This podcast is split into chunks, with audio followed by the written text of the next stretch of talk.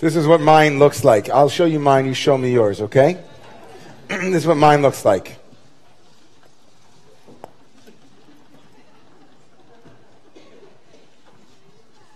What is that, everybody? What is that? What am I doing? That's my mirror face. What do you mean? Everybody's got a mirror face. Come on. Who doesn't have a mirror face? You know what I'm talking about? A mirror face? You know the one that, well, if you're when you get married or you have a partner or whatever it is, you guys look in the mirror. and You're like, all of a sudden something shifts just as you look in the mirror. It's like, you know, it's kind of a little thing you do. It's like, you know, pull the cheeks in slightly. You kind of, your body might have a mirror body. Something happens under the gaze of a mirror. I want to talk about mirrors tonight a little bit, just the next couple of minutes.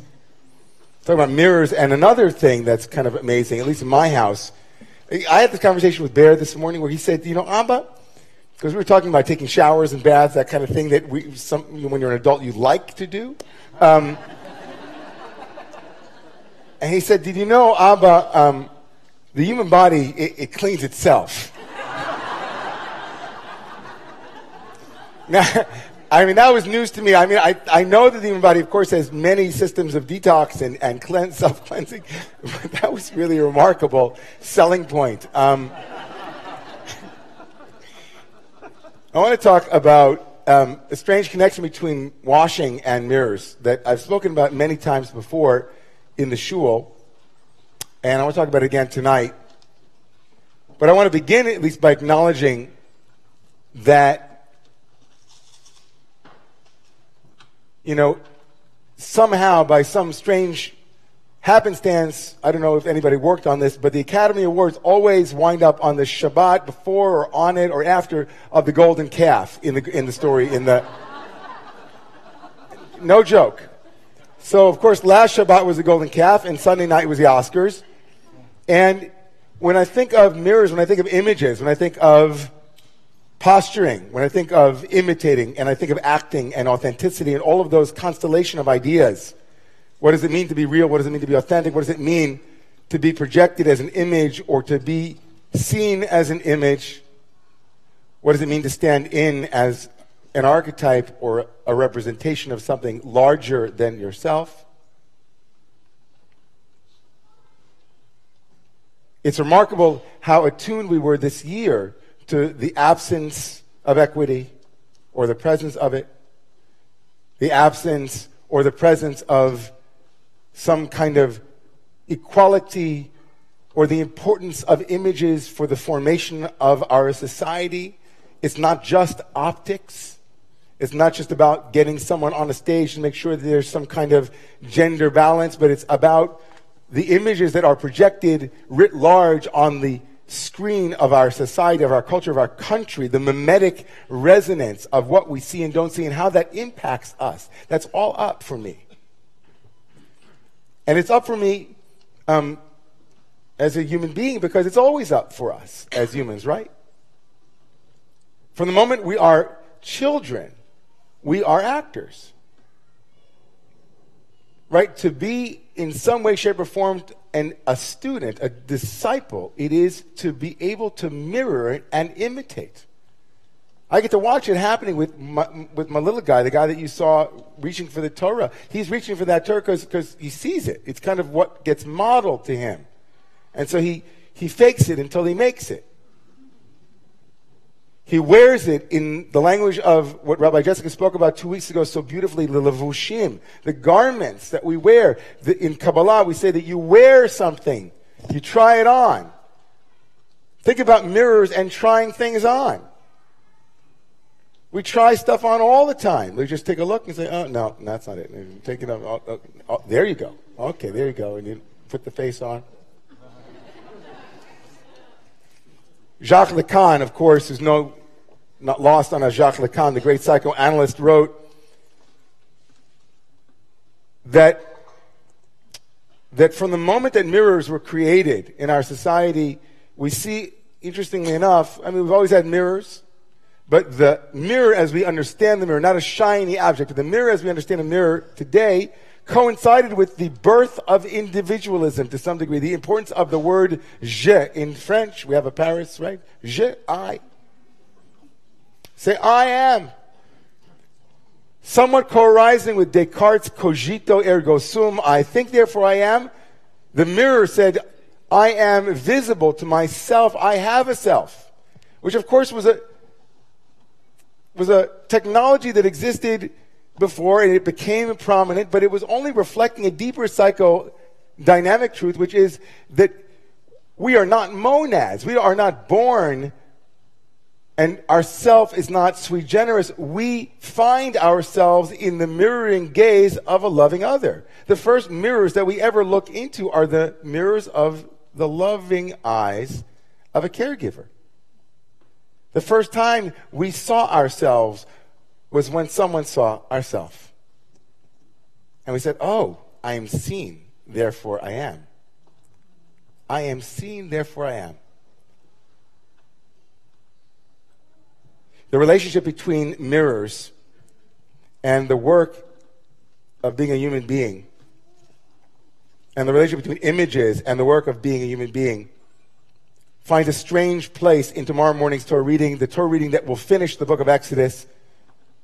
We will read tomorrow morning something that appeared earlier in the Torah when the Torah was describing the parts of the tabernacle, the portable sanctuary in the desert.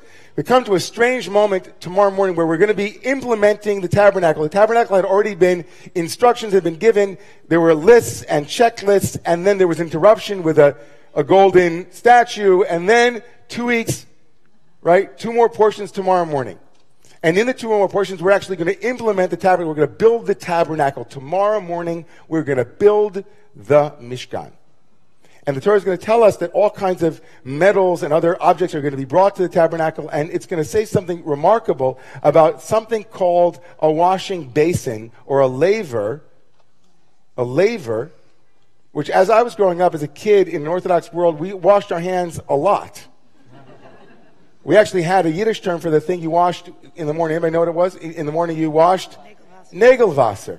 You wash your hands early in the morning, you had a little cup of water inside a basin before you walked a couple of cubits, you would wash your hands to get the, the evening off your hands.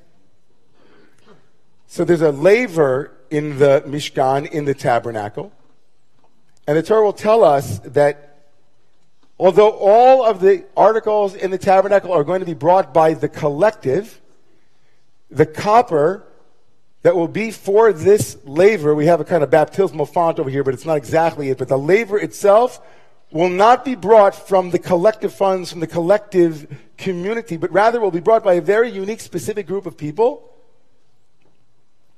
And the copper that they will bring is not just ordinary copper. It's not going to use the word for copper in Hebrew. Listen to this verse, chapter 38, verse 8. Vayas kior nechoshet.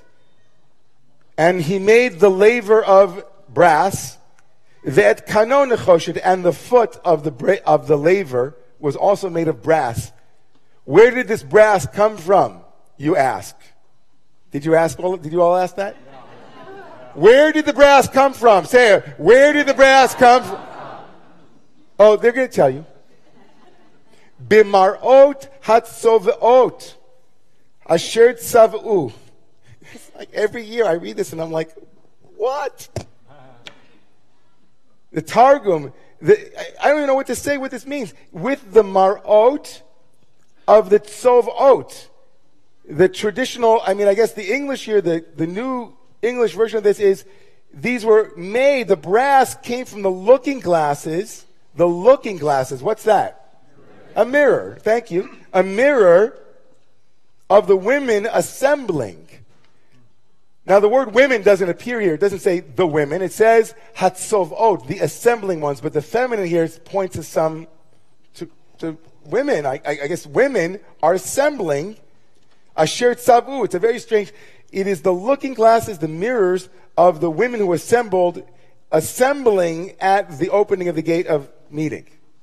The Targum here, the, the Jerusalem Aramaic translation says here, Bechezyat nishayat sni'ata, dahavan sinia. It is through the looking glasses of modest women who were sanua, were, were, were essentially modest.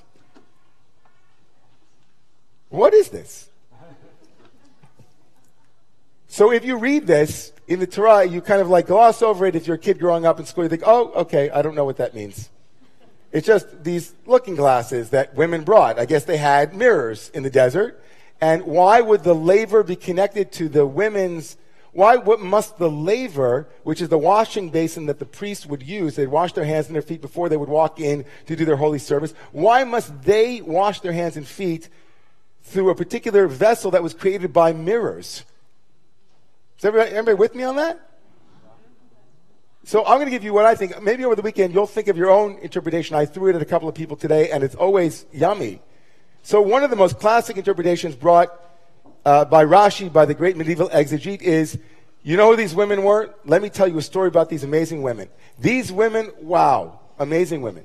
These women, during a time when their husbands had given up on redemption, during a time when their husbands had despaired of hope, these women, with their marot, with their mirrors, engaged in an erotic arousal of their husband's yearning for redemption through their own hope. Through their own hope. They used the mirrors in which they would play. I'm not going to get into the particulars of this midrashic, this rabbinic story, but they somehow used the mirrors to get into a vanity game with their husbands to arouse them, to get them excited so that they would have sex and they would make a child, and that those children, right, they made they are responsible for the word svaot. They are assembling, but they are responsible for the multitudes. The word svaot is multitudes of Jews who left Egypt. It's all because of those women who used the mirrors as a tool of redemption. That's what Rashi says. Which, by the way, just think about this for a moment, how remarkable it is that in the tabernacle, which is like the synagogue, there is a symbol of eros you wash your hands at the basin of Eros, of redemption. Think about that for a moment. Another reading would be this. This is a classic reading. The mirrors are an expression of the piety of the women who put away their vanity for the sake of the greater good. They sacrificed their mirrors, Ibn Ezra and others, for the sake of this beautiful tabernacle. Also lovely. I want to offer a different interpretation tonight. And it speaks to the question that we began with about images and about what would it be like to be a priest and to walk over to a laver in which, as you wash your hands and feet, you see your own face? What would it be like as a human being who started life intersubjectively, intersubjectively with the mother, like in relationship, to look at the moment, the liminal space, as Avivah Zornberg writes, the, in, the art installation at the liminal space between the holy and the outside. There is a washing basin, a device meant to strip away a layer and to get to what's underneath, to cleanse us and to give us a new beginning. What would it be like if into that mirror, into those frames, as a Kohen, a priest, you would see the image of these women? You would look at it and you would remember, let's say in Rashi's read, that these women were responsible for redeeming the entirety of the Jewish people. That as you looked at their copper, as you looked into it and saw your own face as a representative of the Jewish people, you were inspired by these incredible heroes and heroines that lifted you up. Their projected image and the residue of their memory embedded in that copper would lift you to places that you didn't imagine you could go or hold you to that place that you imagine you can't go. The power of an image of someone who does something before you to lift you up. Or as Rav Nachman of Breslev says, in every dance that we dance of joy, there is a sad person who stands on the outside of the circle, and the joyous individual says, Come join the circle. Come be lifted up. Come be lifted up by the image of someone who came before. That's why we cover the mirrors in the house of a mourner. Not because of vanity, but because the image in the mirror is the image of the loved one you've lost. And I have the custom of taking pictures of loved ones and going into the homes of Shiva and say, don't cover the mirrors. Put the picture of the person you are remembering on the mirror. And when you look in the mirror, you will see them. You will see that woman, that man, that person, that friend, that brother, that sister, that daughter, that son, and you will be lifted up What a far cry from role models that, that find the lowest common denominator in which to project their image into the world. And how amazing it is to find heroines and heroes who stand up and say, Let me inspire you. Let me lift you up as you wash your hands to enter your holy space, to begin your day, to go to sleep at night. When Shabbat ended last week, I received a, on the weekend of a movie extravaganza, I received a small edited movie from uh, Romemu's services. Some of you might have been here last Shabbat morning, but a surprise was happening, and unbeknownst to myself, a little bit to Rabbi Jessica, but was kind of a little bit of a surprise. There was in our midst uh, an amazing leader in our community. Some of you might know her, uh, Allegra Kochman. And that morning, Shabbat morning, um, Allegra, unbeknownst to me, but had been practicing because she wanted to lift Torah. She wanted to lift Torah. Something that isn't usually done by women because of the weight of the Torah. But Allegra said, no, it's actually, you can figure it out and I'll get some coaching. She had a Hagba coach. We have those here. We have Hagba coaches. You can get a Hagba private, you know. It's like hundreds, but with a, like this. It's all in the wrist. And, uh, and amazing. Allegra came up and, and, and she did it. And I got a beautifully edited video by, by our board chair, uh, Scott, sent it to us and sent it around, and Rome was going to post it up. And we are watching it with my wife, and, and, and my wife uh, started to cry. And I looked over and I said, What's going on? I don't think you even know this. She said, until Allegra lifted it, I didn't think that I would ever want to lift the Torah.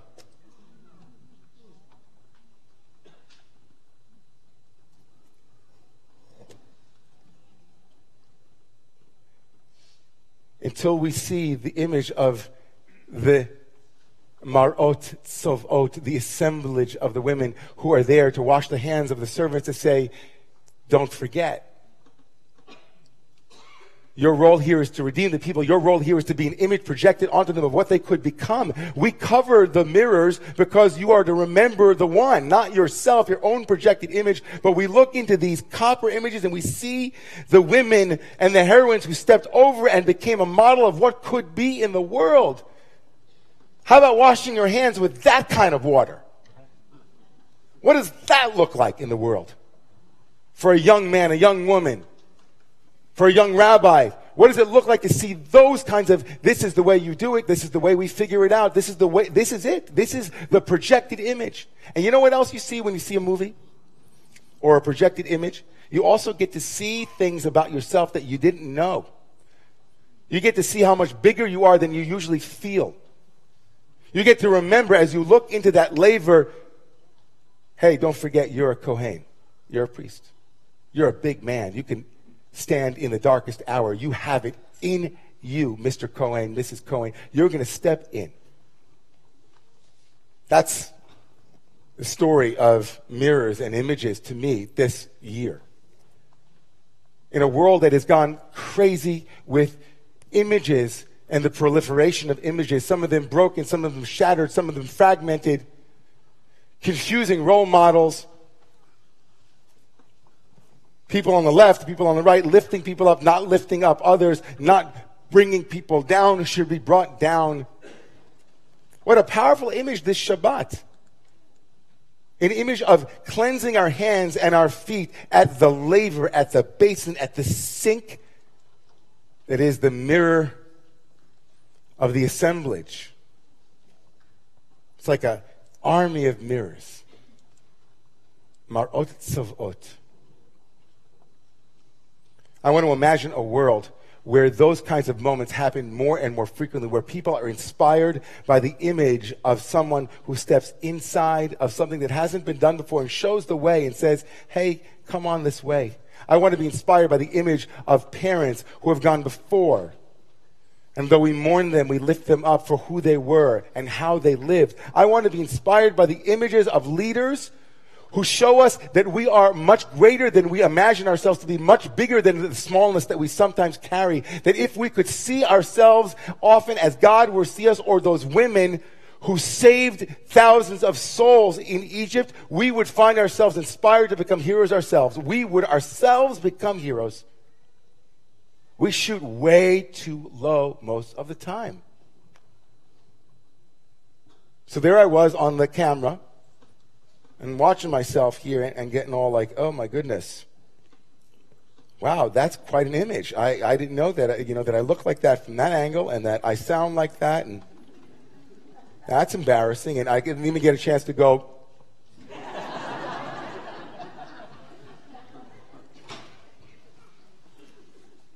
I just, you know, God, Adonai Svatai Tiftach Ufi Agit Toratecha. Like, I just, if I can remember once this week, once this Shabbat, that at any given moment in my heart, in my life, and in your, in your hearts, in your life, we are standing before your kiyur, your kano, your, that sense of being able to wash ourselves clean of any surface that is covering a depth.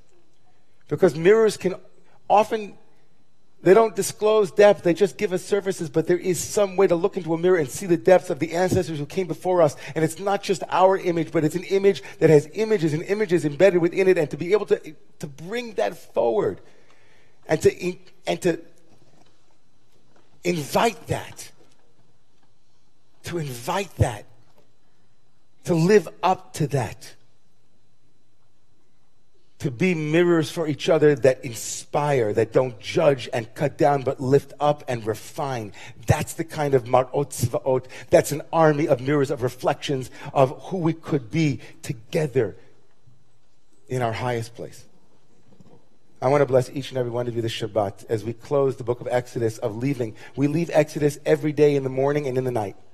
Zech we leave it in the morning and the night, and we need to take those women with us. We need to take their message and their faces and their inspiration and their challenge and their demand of us to live up to that higher image, that higher tselem that each of us has. We can do it. God, give us the strength to remember that as often as possible and to leave that place of narrowness to a place of expansion. Tachat hatapuach oraticha. Arouse us from our slumber to remember the power of an image and a reflection to bring out what is best in all of us for your name. And let us say, Amen. Amen.